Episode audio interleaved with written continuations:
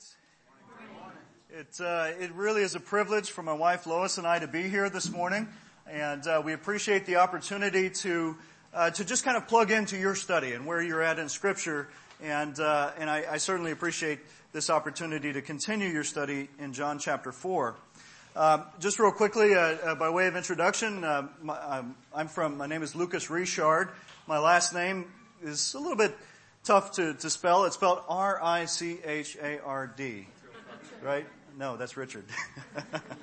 um, I'm, I'm, from South Louisiana, and in Louisiana, uh, my ancestors were, were French speaking. In fact, my grandparents didn't speak English until they were uh, later in life. And, uh, and so we have a French connection there, and that's why the Richard. My wife Lois is from Iowa, uh, from Des Moines, Iowa. And, um, you know, I always joke that Iowa was part of the Louisiana Purchase, so she's as much a Louisianian as I am. And uh, we were married in, in 2014, going on five years. Um, and I've been serving the Lord now in the mission field for almost 10 years. And uh, more recently, the Lord has, has redirected us and called us to Liberia in West Africa.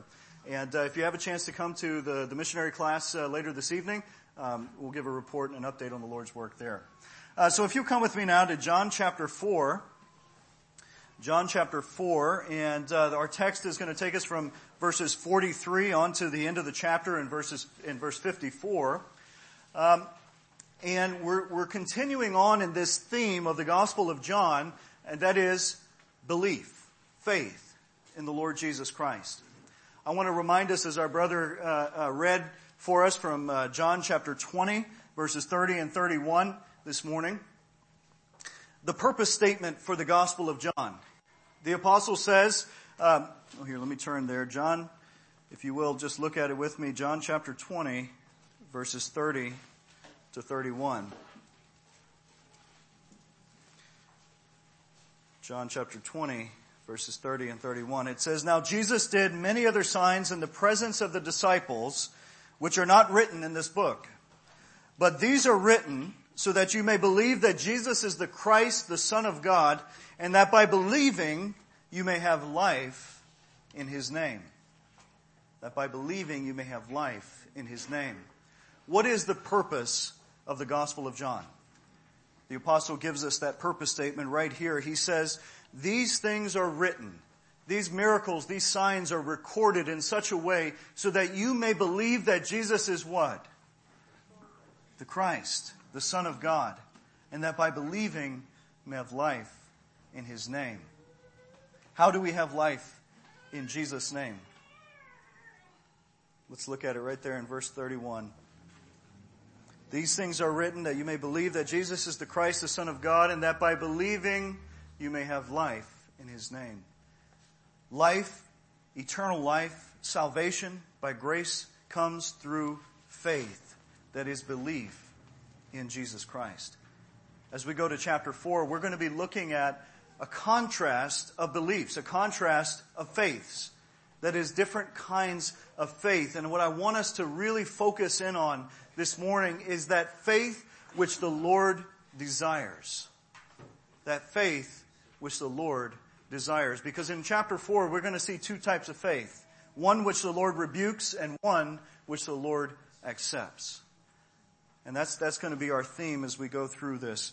But let it be known that the purpose of this gospel and the purpose of these miracles, these signs that are recorded, is that to demonstrate for us the deity of our Lord Jesus Christ, to show us who He is.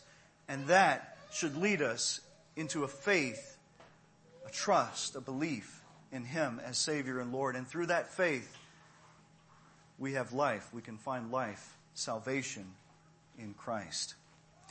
John chapter 4. And we're going to begin in verse 43. Rather, actually, we're going to begin in verse 42 just to, to bring in the context of this passage. In verse 42 it says, They said to the woman, It is no longer because of what you said that we believe, for we have heard for ourselves and we know that this is indeed the Savior of the world. After the two days Jesus departed for Galilee and in verse 44, for Jesus himself had testified that a prophet is not without honor except in his own hometown. So when he came to Galilee, the Galileans welcomed him, having seen all that he had done in Jerusalem at the feast, for they too had gone to the feast. And so when he came again to Cana in Galilee where he had made the water wine, and at Capernaum there was an official whose son was ill. When this man heard that Jesus had come from Judea to Galilee, he went to him and asked him to come down and heal his son, for he was at the point of death. So Jesus said to him, Unless you see signs and wonders, you will not believe. The official said to him, Sir, come down before my child dies. And Jesus said to him, Go, your son will live. The man believed the word that Jesus spoke to him and went on his way. And as he was going down, his servant met him and told him that his son was recovering. So he asked them the hour when he began to get better, and they said to him, Yesterday, at the seventh hour, the fever left him. The father knew that was the hour when Jesus said to him, Your son will live. And look at this. And he himself believed, and all his household with him. This was now the second sign that Jesus did when he had come from Judea to Galilee. Brothers and sisters, if you will, just join me in prayer as we move into this text. Our Lord, our Father, we, we thank you for this opportunity that we have in faith to approach you um, as we did this morning in the breaking of bread to remember that sacrifice which you made for us on Calvary and also to worship you for who you are. To remember you as the Christ, the Son of God, who came down from heaven, who took on human flesh, who in your own blood paid for our sins. And Lord, indeed, it is by faith in you and faith in that sacrifice this morning that we are, are saved and redeemed and called the sons of God. And so, Lord, we thank you. I pray as we come to your word, as we look here, um, as you move from, uh, uh, from Samaria down into Galilee and, and uh, um, approach this, uh, these Galileans who had a different motive, a different faith, um, Lord, I ask that you would show us that contrast in faith and, and help us to understand what it is, that faith that, that is pleasing to you, that faith which you desire. And so, Lord, I ask for your help and grace. I pray that by your Spirit you would, you would speak this morning to the hearts of your people. That it would not be simply in, in the wisdom of man and whatever my mind could conjure up, but rather in the leading of the Spirit of God. And Lord, I ask and recognize that if, if you do not uh, enable this morning, then, uh, then I'm speaking into the air in vain. But Lord, if it is by your leading and by your grace, may it be worth something to your people. So Father, we ask for your help as we look at your word. In Jesus' name. Amen.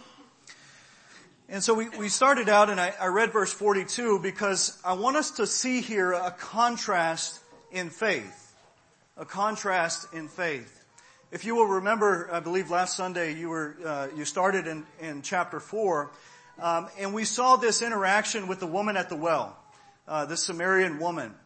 And the Lord made a purpose as he was coming from Jerusalem for the feast of the Passover, go, heading back towards his, his homeland, if you will, to Galilee. He takes this route that goes through Samaria. And why is that important or why is that significant? It's important for us to note that the Jews did not like the Samaritans. The Jews viewed the Samaritans as, as being a hybrid, if you will, or a half-breed, or, or whatever kind of derogatory word you could put on it. And there was this dispute among them about where it is proper to worship, whether, whether at Jacob's well uh, on the mountain or whether at the temple in Jerusalem. But the Lord cuts through all of that, that, that foolishness uh, and bickering, and He brings it around to the point to Himself.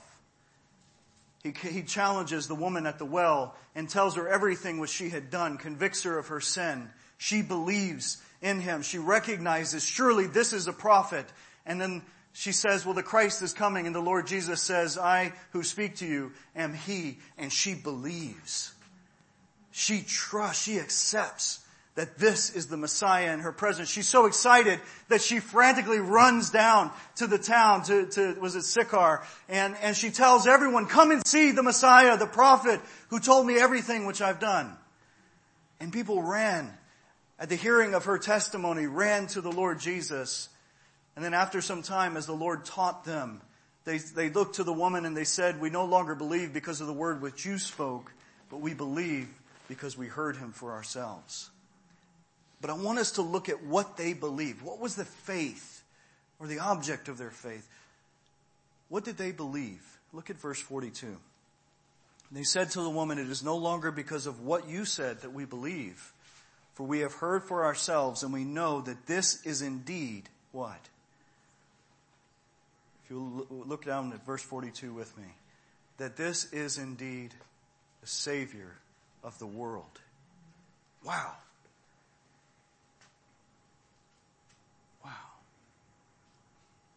What did they believe? When they, when they saw um, something semi-miraculous that, that here's a, a, man who could, who could have such insight into the heart of a, of a person that he could tell this woman everything that she had ever done. And when they heard him for himself, uh, heard him for themselves, they were led to believe what? That surely this is the Savior of the world. This is the Christ, the Son of God. Remember our purpose statement in the Gospel of John. This is the faith that the Lord desired. And so he left, he left from, from Samaria and he's coming down to Galilee and we're going to see a contrast here in the kind of reception that he receives and the kind of attitude of heart in the people receiving him. In Samaria, they came to believe in him for who he is, the Son of God, the Christ, the Savior of the world. But then he departs for Galilee, his hometown, his home, uh, uh, we could call it county if you will, his region. And as he's, he's departing in verse 44, I, this, this statement really stood out to me and, and it made me, it's one of those, those times where you stop and you say, really, Lord? Really?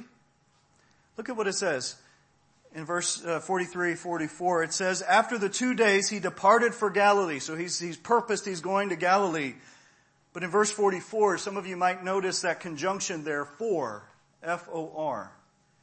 He departed for Galilee for or because, in verse 44, Jesus himself had testified that a prophet has no honor in his own hometown. And I stop and I look at it and I say, wait, really? You're going to your hometown because you know no one there will honor you. You're going to your own hometown because you know what? That they don't believe? That you are who you say you are? That you are the Christ, the Son of God?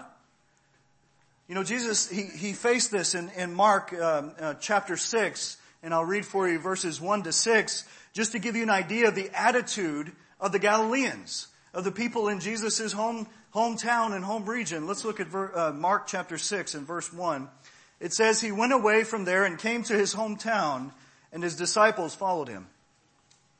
And on the Sabbath he began to teach in the synagogue, and many who heard him were astonished, saying, Where did this man get these things? Uh, what, is the wisdom, what, what is the wisdom given to him? How are such mighty works done by his hands? Is not this the carpenter, the son of Mary, and brother of James and, and Joseph and Judas and Simon? Are not his sisters here with us? And they took offense at him. And they took offense at him.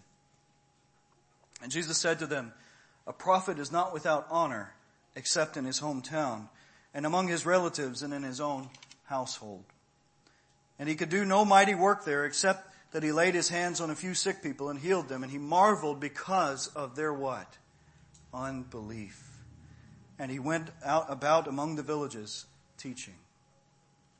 So here the Lord Jesus is rejected. He's met with, with an attitude of heart that says, who is he? He came from here. We knew him. We saw him playing with his brothers and sisters. Is not he the son of Mary, the, the son of Joseph, the carpenter? And who is he to come and begin telling us these things? They were offended at him. And so now the Lord Jesus, back in John chapter 4 and verse 43, is purposing in himself that he is going to go back home to his hometown. And again, in verse 44, why? Well, because he knew he knew that they were offended at him. He knew that they were not going to accept him. So I asked this question, why, Lord, why would you go back there? Why would you go to Galilee knowing this? Surely, after what you just experienced in Samaria, there's much more openness for the gospel among other people groups. Why go to this hard-hearted people? And I submit to you, brothers and sisters, is it's because there was one man there who would believe. Not simply believe that, that he is a miracle worker or that, that somehow he has this special ability, but that would truly come to believe in the person of the Lord Jesus Christ as his Savior. That official, that nobleman of Galilee. And so when he came to Galilee, in verse 45, the Galileans welcomed him, having seen all that he had done in Jerusalem at the feast, for they too had gone to the feast. I want to submit to you something here this morning. Based on what the Lord Jesus is about to say in verse 48, I don't think that the Galilean welcome was one of faith. They were not standing there welcoming the Messiah, the Son of God, the Christ, but instead welcoming a miracle worker, a magician, a, a man who has great talent and ability. But they miss the point. They miss the point. Remember that the point of Jesus' signs and miracles is to lead us into a faith that He is the Christ, the Son of God, and through believing and trusting in Him, we can have life in His name. But rather, these Galileans were seeking Him because of the goodies, because of the blessings, because of the miracles, I submit that, that there was probably even a little bit of pride because here he was in, in Jerusalem and all these people come from around uh, uh, the known world to, to sacrifice in Jerusalem and they heard and saw this miracle worker. And, and I imagine at some point somebody said, oh yeah, that's the man from Galilee, the Nazarene, the Nazareth, from Nazareth. I imagine that there was a level of pride in welcoming him back. Oh, this is our miracle worker. And so they welcome him. And in verse 46, when he came to Cana in Galilee, where he was made, where he made the water to wine, and at Capernaum there was an official whose son was ill. And when the man heard that Jesus had come from Judea to Galilee, he went to him and asked him to come down and heal his son, for he was at the point of death. I want us to see Jesus' immediate response to this official coming down. Who, by the way, uh, the word for official in the Greek um, likely uh, it, it, connotates a, um, one of, of royalty or, or, perhaps one who worked maybe for King Herod uh, of Antipas. Uh, and so here was a, a, a high-ranking man who heard that Jesus was there, who trusted, who had faith that he of anyone could heal his son. And he comes to the Lord in desperation, seeking out a miracle. Now let me Let's look at Jesus' response in verse 48. So Jesus said to him, unless you see signs and wonders, you will not believe. Now wait. I'm a missionary. One, one element of our ministry that, that uh, takes a lot of our time is helping sick people. Uh, we live out in the jungle in a village where there's, there's little to no access to medical care. And so we, a lot of times if someone's sick, who do they go to? Well, they know there's a missionary in the village and that's who they, they'll come to and they'll come and they'll ask for help or they'll ask for medicine and, and we help in what way we can. But I want us to think about in, in terms of here's a man who comes with desperation to the Lord. His son is dying. There's no hope for his son. If, if anything, only the Lord Jesus could perform a miracle to heal, to save the life of his son. And how does Jesus respond to him? I, you know, we, we often would, would, would want to say, well, I mean, if, if someone comes here in desperation, brother, can I pray with you? Let's, let's pray for healing. Let's pray for the Lord to, to intervene. Let's pray for peace and comfort and, and grace. Is that how Lord, the Lord responds to him? What does he say? He says, unless you, unless you see signs and wonders, you will not believe. I want to point something out here. That the word you in the Greek is in the plural form. It's one of those things we miss out in English. Uh, you know, we, I, I, think a better way to translate it so we might understand is, is Jesus says, unless y'all, we're down south, right? Unless y'all see signs and wonders, y'all will not believe. The Lord is not specifically addressing the, gal- the, the, uh, the official, the nobleman who's coming, but He's in general addressing the Galileans, rebuking them in general because they're, see- they're sign seekers. They're miracle seekers. They're coming for the goodies, but not for the man, for the person of the Lord Jesus Christ. And the Lord, I think, is going to use the noblemen to contrast, to give us some contrast between the attitude of the, the Galilean people and what happens in the heart and the life and the attitude of this official who comes seeking the Lord's help for his son. Jesus said to the, the, the official responds to that. I, I, I can only imagine when Jesus said, this to the, to the Galileans, rebuking them for, for their sign seeking and their miracle seeking instead of seeking the Lord. And, and, and can you imagine this man who came all this way, I think it's about 16 miles, uh, if, I, if I understood that correctly, uh, that he would have walked to come and beg the Lord in desperation to save the life of his son. And, and then the Lord says, unless you see signs and wonders, you will not believe. And then the man just says, just come down and heal my son, please. I'm desperate. And so the Lord, in a moment of compassion, in a moment of sympathy, maybe even empathy, says to the man in verse 50, Go, your son will live. The Lord is rebuking that, that attitude that seeks just the signs and the miracles, but in this man he saw desperation and in, in, in, in compassion and mercy, he says, Go, your son will live. And the man believed the word that Jesus had spoken, and he went on his way. So here we see faith. The man believed the word which Jesus had spoken, and he went on his way. I don't think he went begrudgingly. He started out on his journey to come and seek the Lord with a faith and understanding that this man has the ability to heal my son. And now when the Lord Jesus does not honor his request to go down physically in person and heal the son, but instead says, go, your son will live. The Lord is showing him his own power, his omnipotence, his omnipresence, his omniscience. He is saying, go, he is healed. And this man believed. He believed, he trusted that if Jesus is who he says he is, then surely my son will live. And he went on his way in faith. In verse 51, as he was going down, his servants met him and told him that his son was recovering. And so he asked them the hour when he began to get better, and they said to him, yesterday at the seventh hour the fever left him. And the father knew that this was the hour when Jesus said to him, your son will live. And look at what it says here. And he himself what? Believed. And all his household. I think we see a progression of faith here. Because he started out in desperation seeking the one whom he believed could help his son.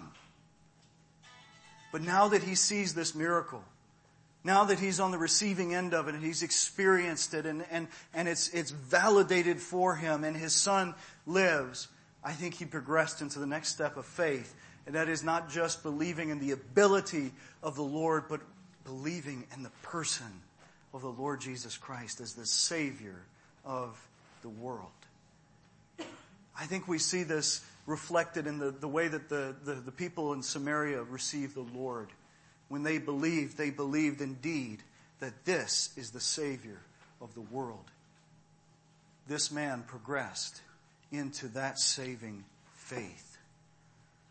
That trust not just, oh, I know God can do it, or I know, yeah, He's able, but trusting in who He is and his ability to save.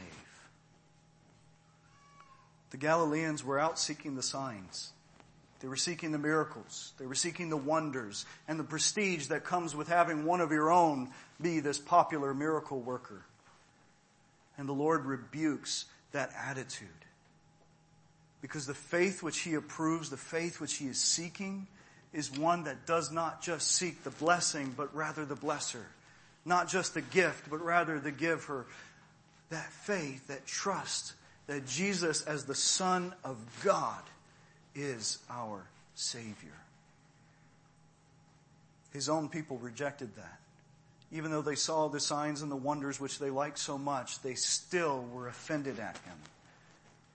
They still refused to accept that he is the Son of God.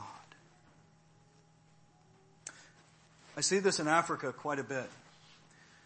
In Liberia, following, following their civil war, um, as has happened in many African countries, um, there's a little bit of a vacuum when, when missionaries are gone and, the, and, and people are dispersed and so on. And after this war, we see the charismatic movement moving into Liberia. And uh, one of the fastest growing, one of the largest denominations in the country is called Winners Chapel. And Winners Chapel is all about health, wealth, and prosperity, unashamedly. And we meet many, many Liberians. And if you, if you want to go and ask them, are, are you a Christian or how did you get saved? Most of them will not be able to give you a clear gospel. They'll tell you about how God is blessing them. They'll tell you about how they've, they sowed their seed gift of faith or how they've sacrificed this. Surely God will bless them in this way. I have it all the time. People come to me in desperation asking me to pray for them that God would bless them. That God would, would give them food to eat. That God would give them money that they need. That, uh, uh we had a woman come asking for prayer for, that she would have a baby and, and, and all these things. And those things are not wrong. But there's something missing. They're coming to the Lord. They're coming to the missionary to seek the Lord not for salvation, not for their eternal well-being, but rather for the temporal. And in a country, Liberia is now the poorest country in the world, it is very easy to seek the Lord for the goodies, for the gifts, for the blessings, for what we can get out of it temporally.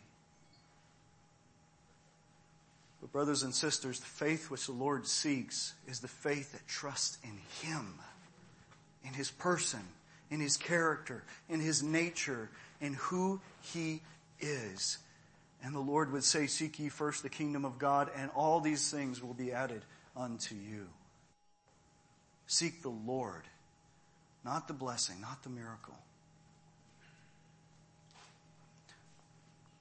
Oftentimes, this kind of faith, this, this kind of um, seeking out the Lord for the goodies, for the blessings, and all those things that can come with it, often leads to disappointment.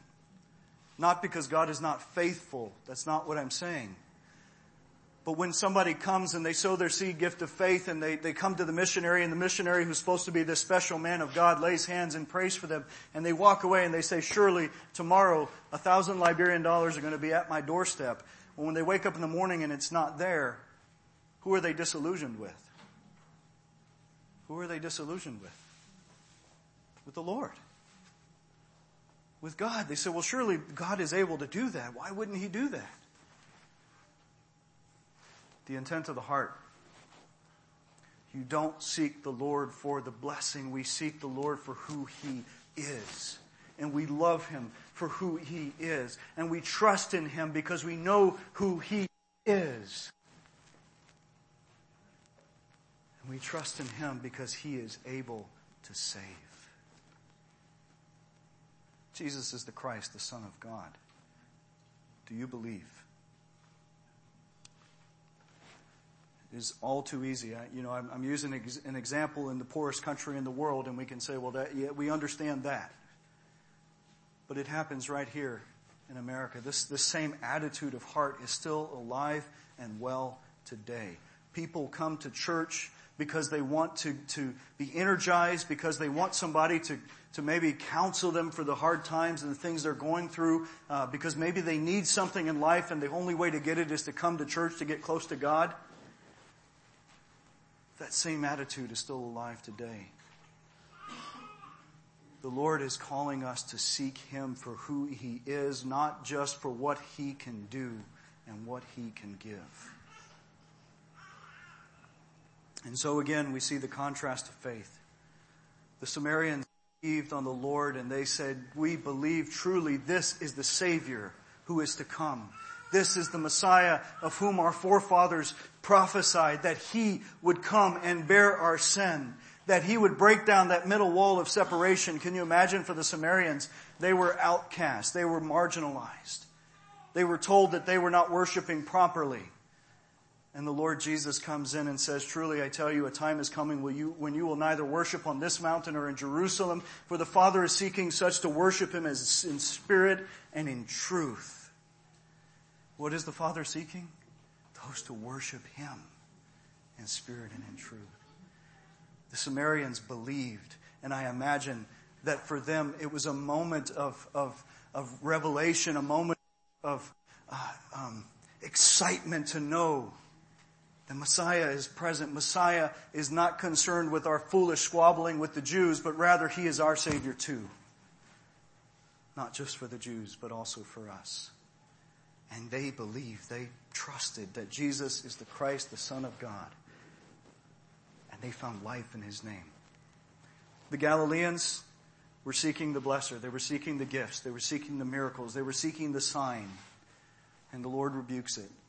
And I think he used this official, this man who many Jews might say was, was probably not the greatest of men. He worked for King Herod. They didn't like Herod of Antipas very much and, and, and all these kinds of things. But here this, this man comes down and he demonstrates the kind of faith which the Lord is looking for.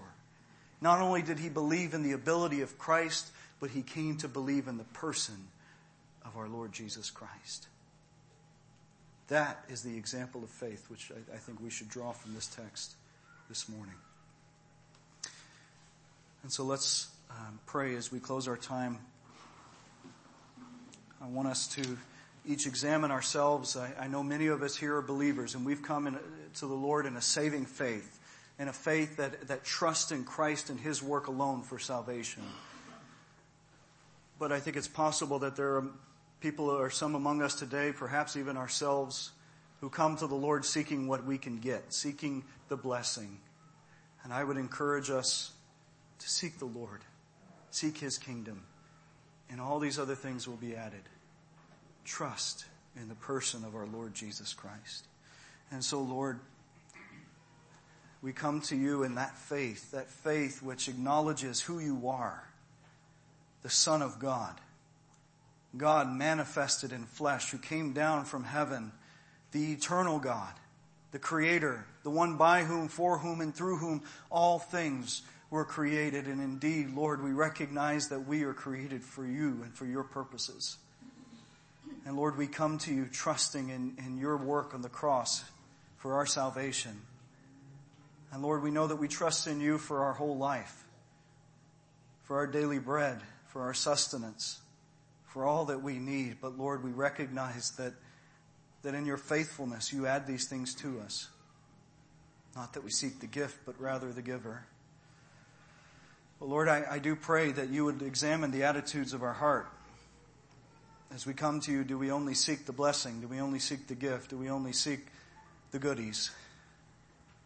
Lord, I pray that you would correct that attitude of heart just as you did in Galilee. And Lord, that you would point us to a faith that just simply trusts in who you are. And knowing that because of who you are, you can do all these things that, that we need. And so, Lord, we honor you as the Christ, the Son of God, this morning. Our faith is in you and in your work on the cross. And we trust you for your faithfulness. And we thank you. I pray that as we leave from here, that our hearts would be encouraged I pray, Lord, that your word would not be quick to depart from our, our minds. I pray, Lord, that we would be not hearers only, but doers of the word of God, and that you would help us to share this faith with others. And so, Lord, we thank you in Jesus' name.